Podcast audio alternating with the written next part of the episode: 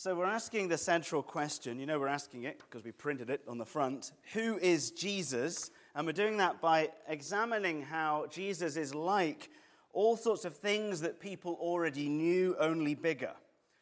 So it's understandable, therefore, that Hebrews draws upon some of the best known characters and situations and themes in the Old Testament. But then in the middle of it, we have this extended treatment of one of the most obscure characters in the Bible, a man about whom only four verses are written three in Genesis, one in Psalms. So, what's going on with that then? Why this guy? Why Melchizedek? And why devote so much time and space to him? I did math. Uh, 84.1% of everything said in the Bible about Melchizedek is said uh, right here in Hebrews. So, that's a lot from a little. What's going on? Well, chapter 7, verses 1 and 2 tell us first that he was a king, but no ordinary king. Melchizedek predated all the kings of Israel by about a thousand years, and as the king of righteousness or justice, integrity, purity of life, this obscure man is described in Genesis as being uniquely good more apt to judge than be judged, you might say. An intimidating character. But he was also the king of peace. And this is the Old Testament word shalom. It's a technical word meaning deep, abiding relationship with God. So, Melchizedek, we don't know much about him, but in just this little tiny snippet of information, we see symbolically at least, he is the perfect king uniquely at one with God. Oh, by the way, Genesis says, as well as being a king, he's also a priest. What do priests do? Well, they mediate all of that good stuff for you. And so, as a priest, Melchizedek was able to bring people into righteousness with him and into peace with him as well. And last week, Ben said he was no ordinary priest all the other priests in the Old Testament, every single one of them, came from the tribe of Levi. But Melchizedek existed before Levi did. And he blessed Levi through Levi's ancestor, and thus he was superior to every other priest in the whole of biblical history. He's like a king, only bigger. He's like a priest, only bigger. He's uniquely placed, if you like, to be the ruler and the mediator of both righteousness and peace. So, little tiny character, big deal. That's Melchizedek. And then, frustratingly, after just three verses in Genesis, Melchizedek disappears from the pages of history completely. We don't know where did he come from or where did he go. We don't even know if he got married a long time ago or anything else about him at all. For a thousand years, we've got absolutely nothing until he appears again in the middle of Psalm 110 for just one verse in the context of a promise of another king to rule forever, like a king, only bigger, and another priest to pastor the people forever, like a priest, only bigger. You can see the psalm quoted there in verse 17 when the editors of our Bibles uh, typeset quotes, they kind of indent them just a little bit. And there you see verse 17 that this character, this person like Melchizedek, only bigger, will come after the order of Melchizedek. So we've got four verses. That's it. He is obscure.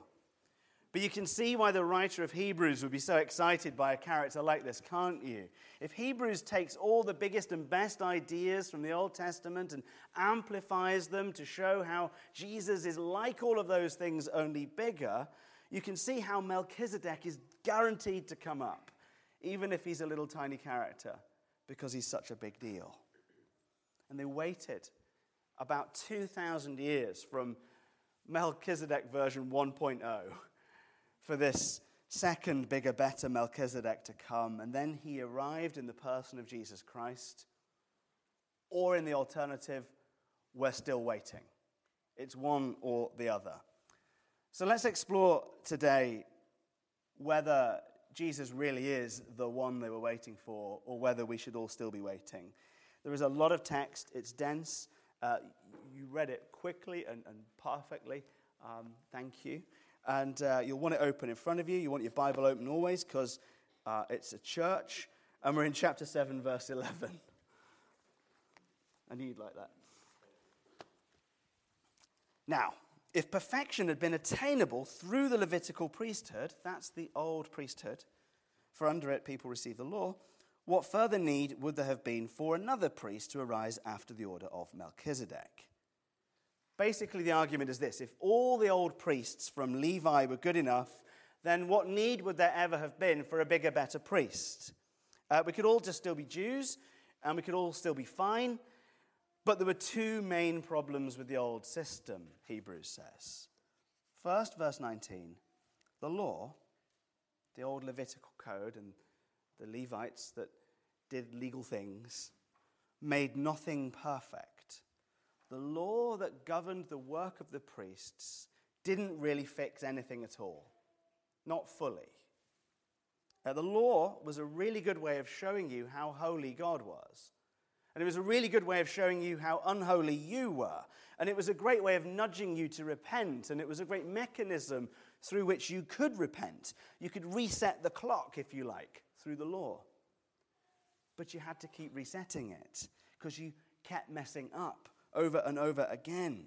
The law could only give you a temporary fix. It never brought you into permanent righteousness, and therefore the law never brought you into permanent peace either. You get right, you mess up, you get right again, you mess up again, and that was life under the law. You know what it's like, don't you? When you have a whole list of tasks ahead of you and you've got to do them all. You have to get the car inspected, and you have to get the insurance renewed, and then you have to mow the lawn, and you have to shop for groceries, and you have to cook, and you have to get the kids settled. Or if you are a kid, you have to be settled. And kids don't like to be settled. And then you get it all done, and you get into bed, and you go, ah. And then you go, because you remember that you've forgotten something, and you do the thing, and then you get back into bed, and you go, ah. And then you go, ugh because you realize you have to do it all again tomorrow. And so, ah, uh, is basically the pattern of life under the law.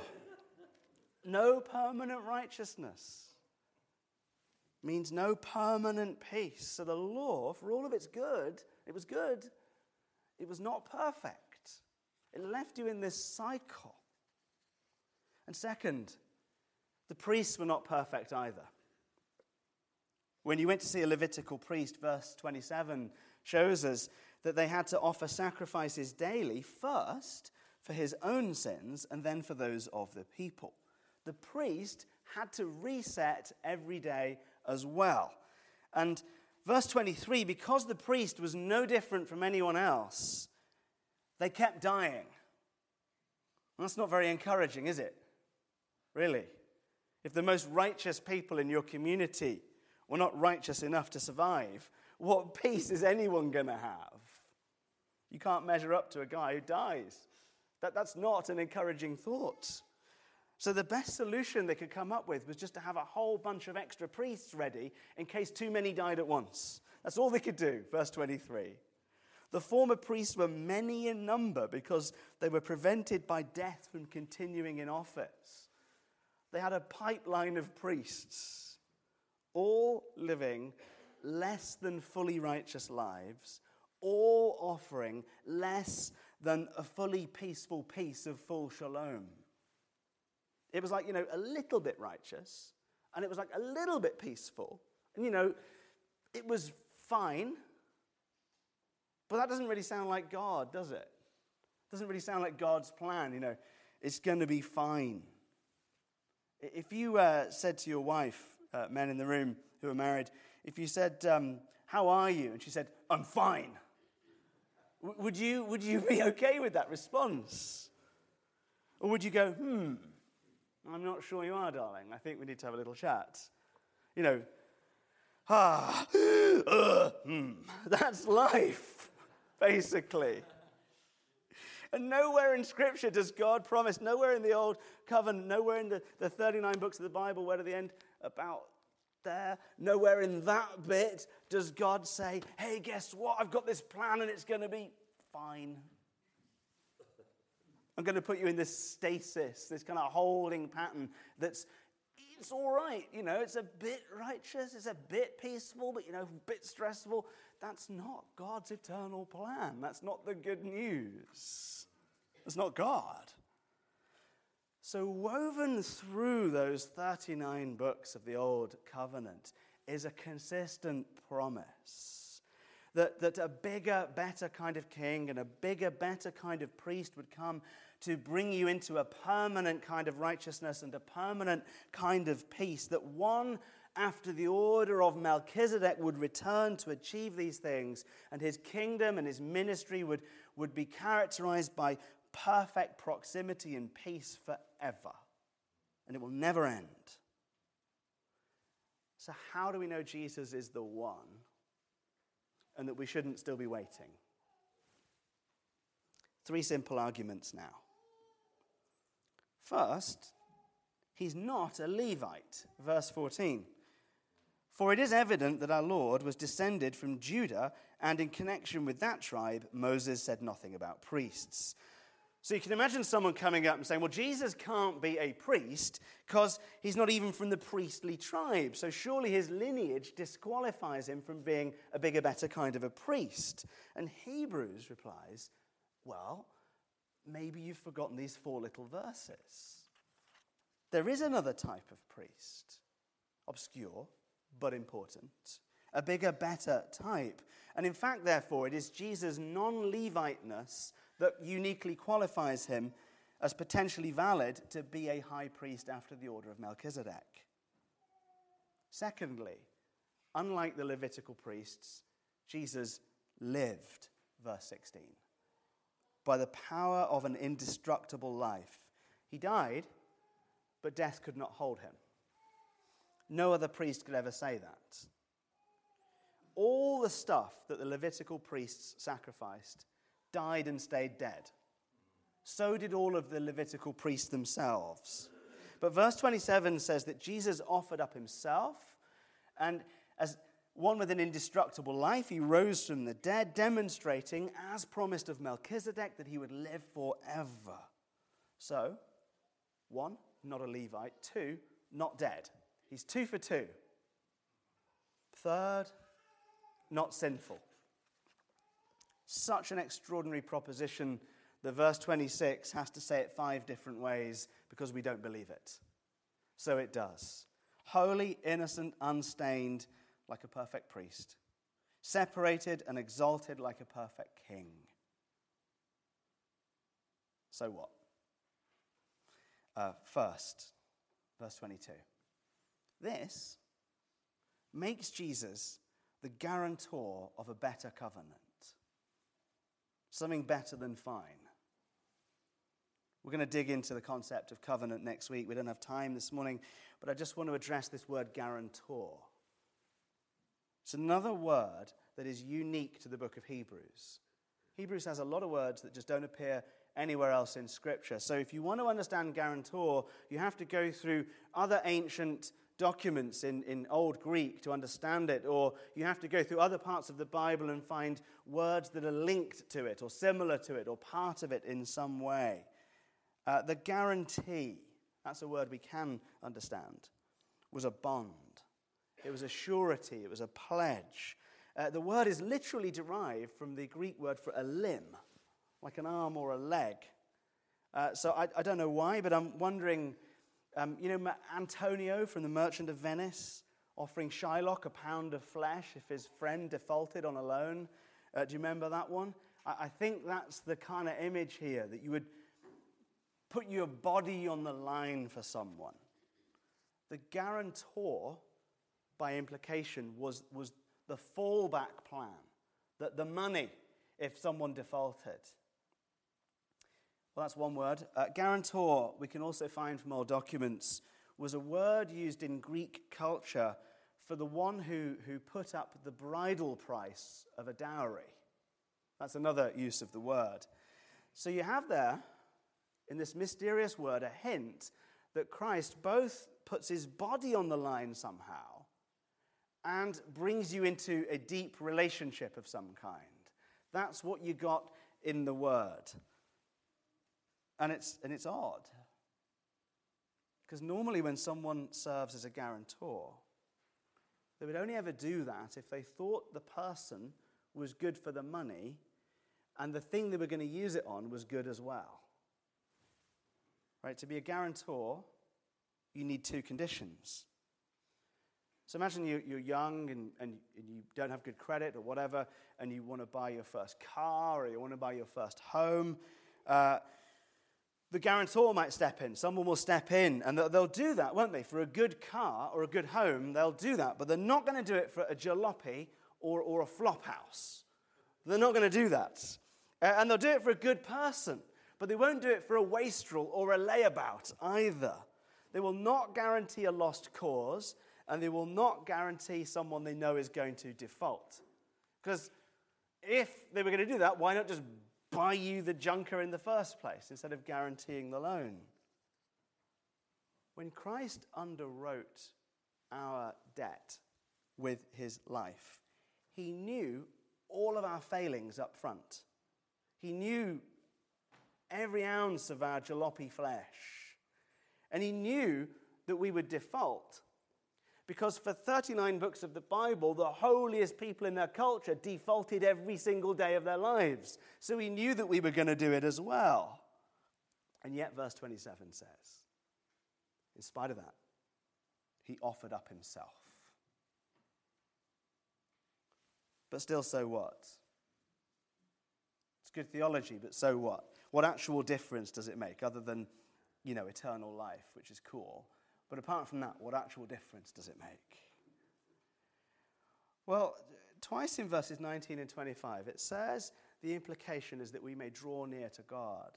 It was uh, Marion on the podcast who spotted that little point. And when you see uh, the same word twice in a passage, that makes you wake up a little. Draw near to God. Well, formerly, only the Levitical high priest could do that. Only the best of the best could do that. Only once a year, only in a special place, and at considerable risk to his own life. Only once could one man go into the Holy of Holies behind the curtain, into the very presence of God, and draw near. But now, through Christ, we are able to do that, all of us, all the time, everywhere. Because the King of indestructible life died and rose from the dead. And as a priest, what do priests do? They bring people with them. He brings life out of death, he brings dead into life.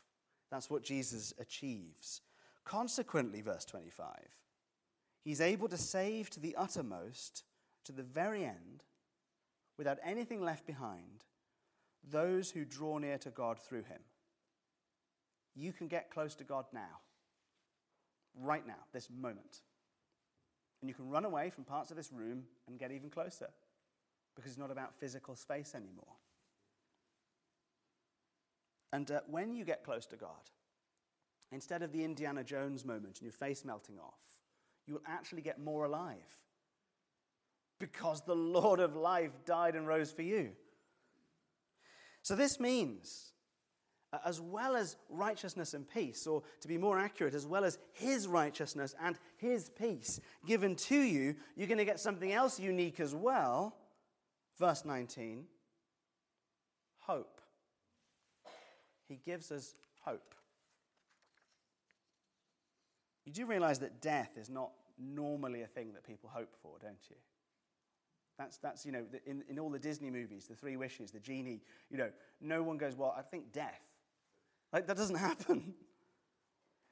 Many psychologists believe that, that essentially all hope, whatever it is at all that you hope for, anything, all hope fundamentally comes down to a desire to avoid death. All of it. So we hope for all sorts of things, don't we? We hope for our team to win, and we hope for Manchester City to lose. And they never do. And we hope for a, career that goes well. And we hope for a spouse to make us happy. And then we hope to make our spouse happy. And then we hope for kids. And then we hope that our kids perform well. And we hope for prosperity. And we hope for health. And we hope for comfort. And we hope for success. And we spend all of our days hoping. I hope my parcel arrives on time. It's just like a little version of, of, of, of all of the other hopes. Because there's something in there that's going to improve your life. Every hope is about life. And yet, behind all of our hopes, behind them all, one hopeless moment looms. Your heart will stop, your brain activity will cease, you will breathe your last breath, and then at the uttermost, you will stand before a perfect judge.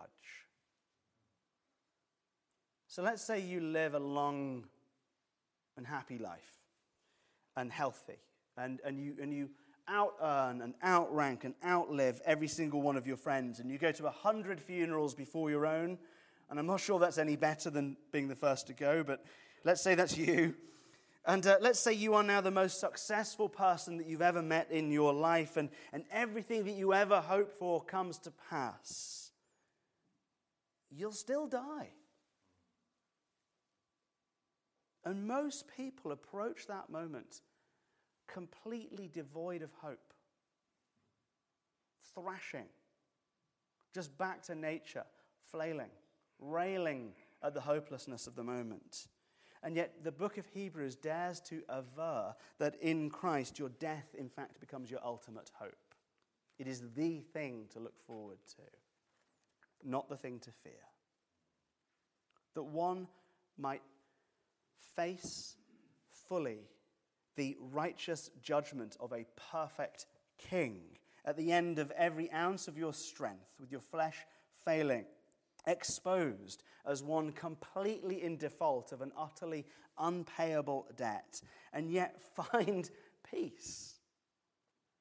Find the peace that only comes from the perfect mediating work of the perfect priest, and who has guaranteed all of your debts with his indestructible life and risen from the grave and that you would stand in that moment in righteousness and peace and in hope. That's the promise of the book of Hebrews. So let's pray. Lord Jesus, through complex words and obscure characters, you reveal fundamental truths sometimes. So I thank you uh, for this mystery man of Melchizedek and how he looks ahead to Christ. And I thank you far more how Christ fulfills all of those hopes, giving us a greater hope. Lord, for your righteousness, for your, for your peace, and for your hope, we praise you. Uh, and we ask, Lord, that you would give us tender hearts to receive anew that good news. In Jesus' name, amen.